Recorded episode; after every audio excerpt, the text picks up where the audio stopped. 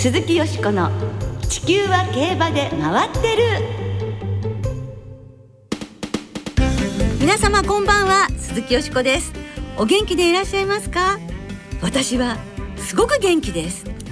地球は競馬で回ってる。この番組では週末の重賞レースの展望や競馬界のさまざまな情報をたっぷりお届けしてまいります。最後までよろしくお付き合いください。今日ご一緒してくださるのは木和田敦アナウンサーですどうもこんばんは。こんばんは。よろしくお願いいたします。はい、なぜ私がすごく元気なのかと言いますと、うん、本日お昼前にアメリカから素晴らしいニュースが届きましたね。はい、私も存じ上げております。はい。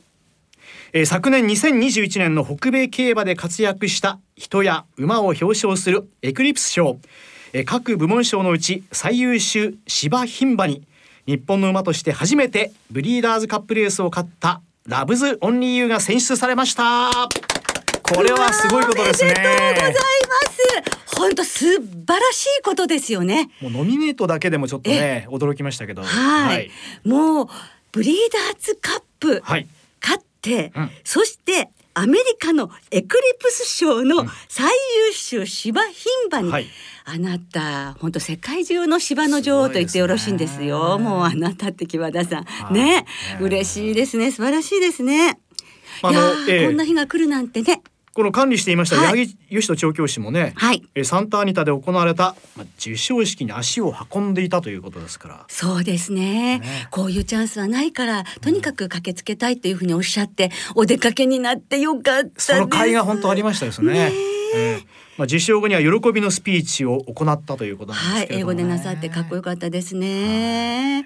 い。やそしてあの野本匠オーナーもい。らっしゃいまして、はい、とにかくもうあのシーンをこう動画でね、うん、拝見してるだけでもあもう日本の誇り、ね、ついにこれが来たと思って本当に嬉しく誇りに思います。ね。ね日本の競走馬のレベルも本当そこまでい。ったのかっていうのをね、はいえ。ー、改めて、はい。実感しましたね、はい、そして同時にねあのダートの方でもノミネートに残ったマルシュロレーヌの素晴らしさも付け加えさせていただきたいと思います、はい、そして国内のニュースですが今週火曜日に JRA は2022年度の新規騎手免許試験の合格書を発表いたしました。はい。JRA 競馬学校騎手課程38期卒業生9人と小牧太騎手を父に持つ小牧かやたさんが見事合格しました、はい。えー、小牧かやたさんは2020年全日本障害飛越選手権の優勝者で障害専門ジョッキーとして合格しています。はい、初めてのことですね。そうですね。ね、障害専門でということで、はい、あの活躍が楽しみですね。そして騎乗ぶりをするか本当楽しみですけれどもね。うん、はい。そして昨年に続き今年も女性ジョッキーの誕生です。立東寺島両厩舎に所属する今村聖奈さんです。はい。2001年の中山大障害を制した元 JRA 騎手で現在調教女子でいらっしゃる父の安成さんの姿に憧れて競馬の世界へ飛び込んだということですね。これで JRA の現役女性騎手は4人となります。はい。早ければ10人は3月5日にもデビューを迎えることになります。はい。ぜひ皆さん応援いたしましょう、はい、応援しましょうこの後は世界中の競馬場を精力的に取材されているフリーライター土屋正光さんをスタジオにお迎えしてお送りします。どうぞお楽しみに。鈴木よしこの地球は競馬で回ってる。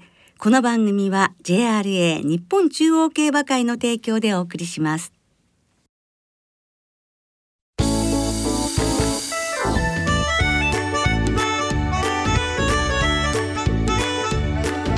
鈴木よしこの「地球は競馬で回ってる」フリーライター土屋正光さんにお聞きするコロナ禍の海外競馬ということで今週来週とフリーライターの土屋正光さんをゲストにお迎えしてお送りしてまいります。ね、早速ご登場いただきましょう。世界中の競馬場で精力的に取材をしていらっしゃいます。競馬ブックをはじめ様々な雑誌に寄稿されている土屋正光さんです。こんばんは土屋正光ですよろしくお願いしますこんばんはよろしくお願いいたしますお願いし土屋さんには今週は去年のコロナ禍の海外競馬そして来週は今月26日のサウジカップデーのお話などをお伺いしてまいりますのでどうぞよろしくお願いいたしますこちらこそよろしくお願いしますこの番組に土屋さんはこれまで3回ご出演いただいておりまして、はい。前回はサウジアラビアの競馬を中心にお話しいただきました。はい。ちょうど2年前ですね。そう。2年前のバレンタインデーだったんですけどね。本当その時その後すぐに新型コロナウイルスの影響で日本の競馬は無観客になり、はい。ドバイ国際競争は延期になりましたねえ。はい。この2年間土屋さんももう海外ね本当にいつもいらっしゃってますので、はい。佐渡やご苦労の連続だったのではないですか？まず国内で言いますと僕フリーライターですので、はい。JRN の競馬場には取材で、えー、とお伺いできなくなってしまったということが一つありまして、はい。で海外競馬に目を向けますとやはり渡航の時ですねいろいろな手続きですとか帰ってくるための検査ですとか、はい。そういったもののあの新しい調べ事が増えたりっていうのがこの2年間で変わってきたことかなと思います。あーどうやったら入れるかなとか、はい、帰ってくるための検査をどこで受けられるかなというところですね。あと何日ぐらいかなとかそうですね調べるだけでも大変ですね。そうですねもうどこを調べればいいのかちょっと分かんなかったりもするので、まずそこから時間がかかるようになりましたね。あの馬の成績を調べるよりもそれを調べる時間の方が多いぐらいです。あーもうそういうところもやはりこうね丹念にこうやけを刺さずにやはり海外競馬の取材に行きたいっていう強いお気持ちがあるんですよね。はい、やっぱりね。この2年間コロナでしたけれども、ええ。日本の馬もたくさん海外に出ていきましたので,、そうですね。やっぱり誰かが取材に行かないとなっていうのが、あのありましたので、ええ。この2年間でどれくらい海外競馬行かれましたか？昨年あ一昨年この番組に出させていただいて以降ですけれども、えー2020年が6回、はい。えー昨年が6回ですね、わ12回。12回。すごいこの大変な中でね。その2年間で、はい。まあ、自宅待機をしなければいけなかった日数あるいは、はいその入国したはい。相手の国ではい。待機しなきゃならないっていうのは大体何日間ぐらい延べあったんでしょうか？これが幸いにして向こうに着いてからええ。待機しなくてはいけないっていうのにはあまり当たらなかったんですけれども、はい。日本に帰ってきて待機しなくてはいけないのが大体2週間が毎回あったので、えざっくり計算でいくと2年間で140日、まあ、ええ。1年あたり、えー、70日なので5分の1が自宅待機ということになりますね。うわあー。あの取材する海外の競馬場への移動に関して大変だったこととか苦労されたこと。はまあ、同じようにあの先ほど言いましたけれども、うん。行く時にあの調べなければいけないことがいっぱいありまして、うんはい事前に何を用意していかない、うんあの PCR 検査の陰性証明がいるですとか、去年になってからはあの秋以降はワクチンの接種証明がいるですとか、あとは乗り継ぎの場合にそこの国を経由していいのかどうかっていうのもええ。確認しなくてはいけないので、ええ。なんでしょうね。一手二手先を読んで調べなくてはいけないっていうのがありました。そうですね。またきっとその読んでいったはずなのにっていうこともね。そうですね。当然あのこちらのお指もつかなかったことがええ。あるのが海外ですので、ええその後はその何ですか競馬場のコロナに対する考え方とか対処の仕方っていうのが国ごとに違いがあっありましたね。やっぱり。競馬場でも同じように最初のうちっていうのは得体の知れないものだったのでもう大事に大事安全第一でええ。行っていまして、特にイギリスなんかは最初開催も止めてましたしフランスも。で開催が始まりましても、えー競馬場に入るためにはその衛生に関する e ラーニングのテストを合格してでその合格証書を、えー主催者に送ってようやっと入場が許可される。で入場するのも一般交通あの公共交通機関使わないで車で来てくださいと。うん。なるべく他の人と接触しないようにというふうにやられていたりとか、はい。でそういうのがだんだんこなれてきて例えば昨年なんかワクチン打ってれば大丈夫ですよというような感じでものすごく今あの競馬を動かそうという力は感じています。ああなるほどね。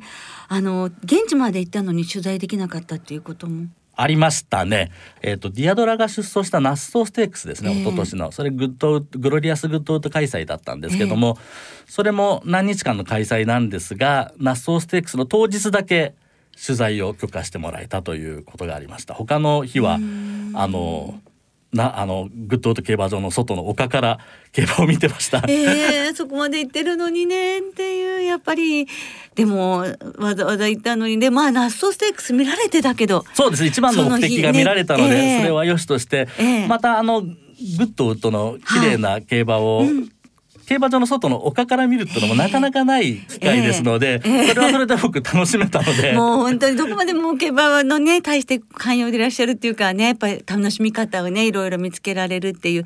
だけどあそこも本当こうな中が谷みたいになってる競馬場ですから、はい。他のとこから見るとスタンドから見る方とは全然また違う全然違いますね。ええ。で僕が見ていた丘はゴールを過ぎてはい。ところなのであのちょうど競馬馬がどんどんこちらに向かってくるような感じで。でピクニック感覚でラジオを持ってきてる、ええ。あのえ老夫婦とかもいらっしゃったりして、ええ。まあ、実況は聞こえるしあのレースも見れるし、まあ、ええ。ここ楽しいなと思って。でしかもいい天気なんですよ、あー。本当に。はい、また華やかなね会あの普通にこう開催され開催されてたんですね。グローリアスグッドウッド開催は華やかに行われてはいいたんですか？あの2年前のグロリアスグッドウッドは無観客でして、ええ。もう関係者のみ出走馬関係者のみでうんやってました。でカメラマンについてもこれ聞いた話だったんですけどもイギリスではもう各開催で、えー、と上限を決めて、ええ。えーやられていてあそうですね。それぞれの開催にあのーカメラマンを振り分けてやってるというような感じでしたので。うん。ナッソステークスご覧になってディアドラはね、残念だったん、はい。連覇というわけにはいかなかったんですが、はい。勝った馬がディープインパクト3区のフはい。ァンシーブルーで、はい。しかもちょうどその日がディープインパクトがなくなってちょうど1年の日だったんですね。ええ。で引き上げてきて、えー表彰式が終わった後にライアン・ムーア騎手がはい。ちょうどその時僕と、えー JRA のイギリス事務所の皆さんがいらっしゃったんですけども今日はディープインパクトの命日だったよねっていうふうにほって言ってくれたんですよ。いやすごいなともう。それ聞けただけでもディアドラ、まあ、残念でしたけども、ええ。あの場に入れたのは良かったなと思いました。なんかムーア騎手ねそんな風に思っててくださったなんてなんかね胸がじんとしますね。そうですねはい。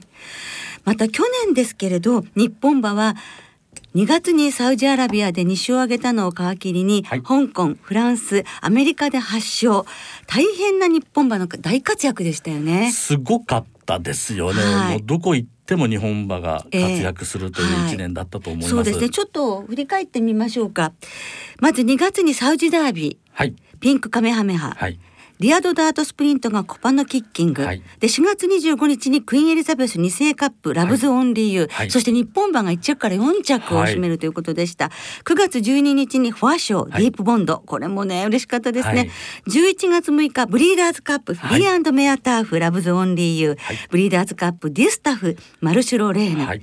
そして12月12日香港ヴァーズがグローリーベイズで香港カップラヴズオンリーユーが有終の美を飾るということの大活躍でしたね。いやもう字で見るだけでもすごい一年でしたね。なんか改めて胸が躍るという感じがしますけどね。この日本馬の活躍についてどう思われますか？あのありがたいことに香港以外はすべて現地で見させていただいたんですけれどすごもいですね。香港、まあこれだけ勝つと日本馬が海外でも当たり前に勝ってるっていう感覚になってしまうのもしょうがないかなっていう気になってしまいますよね。むしろもう勝てないとがっかりするぐらいに僕らはそのレベルに来てしまったんだなっていうふうに思います。そんな中で土屋さんが特に印象に残っているのはどのレースでしょやっぱりなんといってもブリーダーズカップの2つですね。う。はい。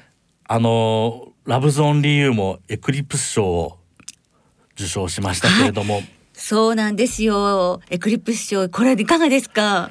いやすごいことですよね、ええもうすごい、まあ、語彙力がなくて申し訳ないんですけれども すごい以外のもう何者でもないというところなんですけれども、うん、もうあの他の馬もあの取ってもおかしくないような状況だったと思いますのでその中で選ばれたというのはやっぱりあのレースのうん。印象度がはい大きかったのだとは思います。はい、勝ち方もね、本当にこうみんながこうなんて胸が高くなるような勝ち方でしたもんね。もう一瞬あれ危ないのかなと思いながらも終わってみれば完勝でしたからね。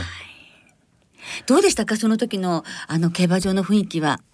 あのデルマー競馬場全体がまずそのラブズオンリーユーの勝利でお日本すごいじゃんっていう雰囲気ではまずなってたんですよ。はい。で場が温まっていたところで、えもちろん他の日本馬の走りも結構良かったですから、はい。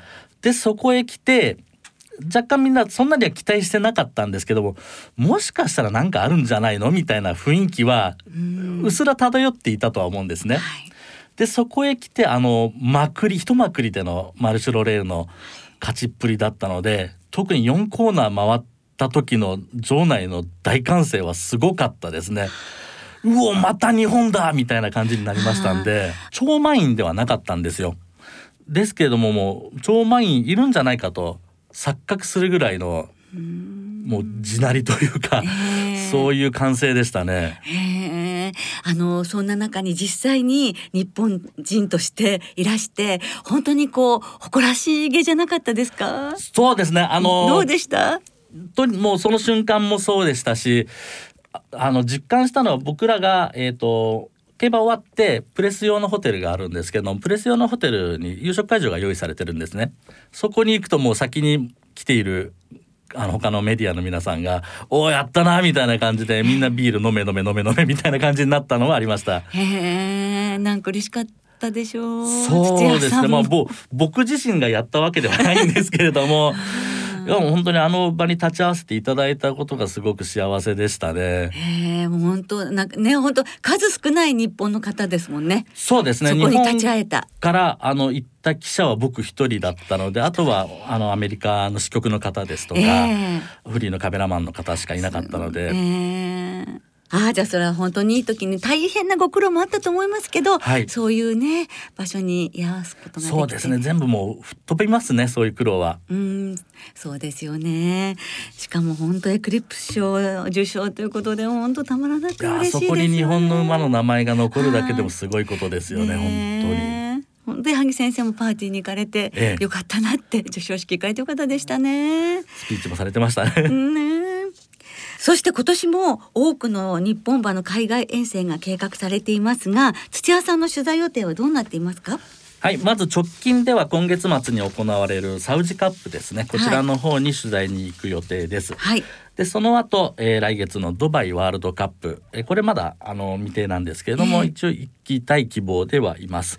でそこから先はまた馬のどんな馬が海外に行くのかにもよるんですけれども、ええアメリカ三冠なんか今年すごく登録馬が 多いみたいなの20頭以上でしたでね。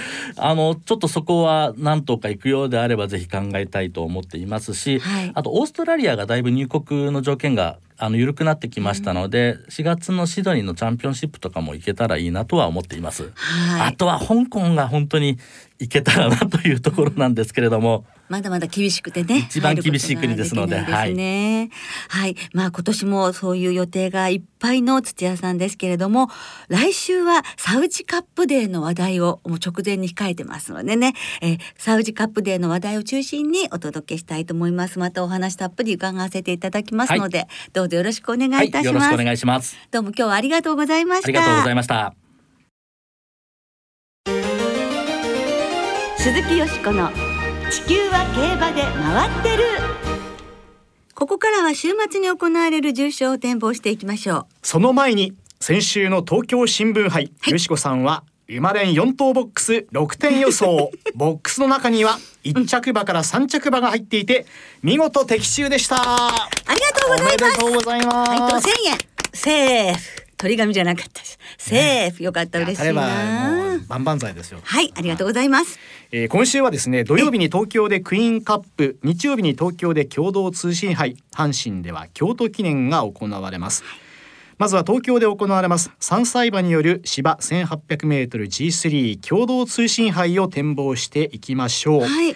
えー11日金曜日正午の天候は東京競馬場晴れ。馬場のコンディション芝がやや重。ダートは不良です、えー午前10時芝のクッション値が8.28時30分の芝の含水率。ゴール前は 16.8%4 コーナーは17.6%です、えー日曜日は曇りのち雨か雪の予報となっていますけれどもね。ねまたね。うん。またちょっと週末月曜日ぐらいからまた寒くなって。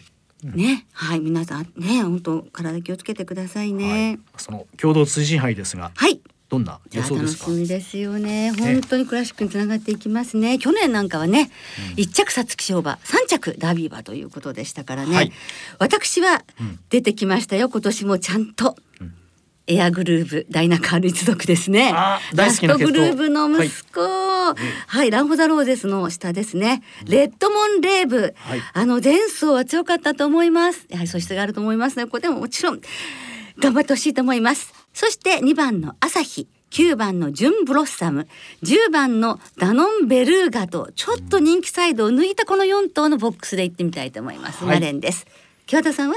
僕はジオグリフがね、まあはい札幌2歳勝った時はねもうこれ絶対来年のクラシック候補だなというふうに踏んでたんですけど、ええまあ、前回5着に終わってしまってね、うんまあ、後方からの競馬になりましたけど、朝日杯ね。ええまあここでもう一回再度、はい。ちょっと見極めてみたいなとこの馬のこの馬の実力をね、そうですよね。はい。うん、期待してます。はい。えー続いて阪神で日曜日に行われる芝の 2200m の G2 京都記念を展望していきましょう、はい。えー阪神競馬場ですが11日金曜日正午の天候は晴れ馬場のコンディションが芝が良ダートも良馬場です、えー午前9時30分芝のクッション値は9.6午前10時の芝の含水率。ゴール前が 10.1%4 コーナーは10.4%です。日曜日の天気は曇りの予報となっています、さあ京都記念ですけれどもね。はい、去年一昨年とね強い牝馬勝っていますね。ラブゾンリーとクロノジェネシスということで今年も牝馬ということにしました。はい。ユーバーレーベン、ジェラルディーナ、そしてマリアエレーナ2番6番9番この牝馬3頭にサンレーポケットを入れて4頭で生まれんボックスでいきます。はい。はい、木和田さんは？私はユーバーレーベンに、まあ、去年あの、こぞってねえ有力牝馬引退しちゃったじゃないですか。はい。まあ一時代、まあ、ずっと牝馬の流れ牝馬時代が続いてましたけどね。これでぷっつり終わるのかと思いきやえこのユーバーレーベンがまた ええ浮上してくるんではないかなというふうに思ってるんでね、ええまあ、しかも強い4歳馬、まあ、エフフォーリア世代というふうに言われますそうですよね。ええまあ、オークス勝ってますからね、はい、牝馬出てくる3頭は全部4歳ですからね。そうですね。はい。このユーバーレーベンに期待しています。さあ、リスナーの皆さんからいただいた予想もご紹介していきましょう。お願いしますポカポカ湯たんぽさん、えー今週末東京競馬場に行ってきます。5年ぶり競馬場へ行くので今からとても楽しみ。共同通信杯はジオグリフに注目しています。えー前回のレースは距離が短かったので距離延長はプラスだと思っています。京都記念はジェンティルドンナの娘ジェラルディーナに注目。復帰した福永騎手とのコンビで重賞を勝ってほしいです。三宮の独身貴族さんからもいただきました。先週はエアアネモイとフォーアマゾンで激震。気を取り直して今週の重賞予想共同通信杯はジオグリフ。京都記念はオークス馬ユーバーレーベン。クイーンカップはベルクレスタ。いずれも G1 の敗戦からの巻き返しに期待しています。えゾータンさんは共同通信杯はアサヒとダノンスコーピオンに注目。クイーンカップはスターズオンアースの安定感が光ると予想しています。平成生まれのヤブくん共同通信杯はアバンチュリエ左回りでの巻き返しに期待。武田真美子さんからもいただいています。京都記念はオークス馬ユーバーレーベン。ミルコ・デムーロ騎手の京都記念4年ぶりの制覇に期待しています、はいということですけれどもねはい。あ、皆さんたくさんの予想をいただきましてどうもありがとうございます。はい今週もね時間の都合で全部ご紹介できなくて本当に申し訳ありません。なおこの番組は金曜日のお昼過ぎに収録していますその後発表された出走取り消し機種変更などについては JRA のウェブサイトなどでご確認くださいまた重賞予想は番組ウェブサイトのメール送信フォームから金曜日正午までにお送りください来週はいよいよ G1 フェブラリーステークスです。その展望を中心にお届けします。お聞きの皆さんの予想もぜひ教えてくださいね。お待ちしています。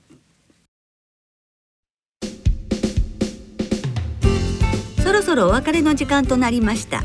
今週末の JRA は東京小倉そして開幕週を迎える阪神3つの競馬場でレースが行われます今週も3歳重賞と3歳リステッドレースはワイドがお得です。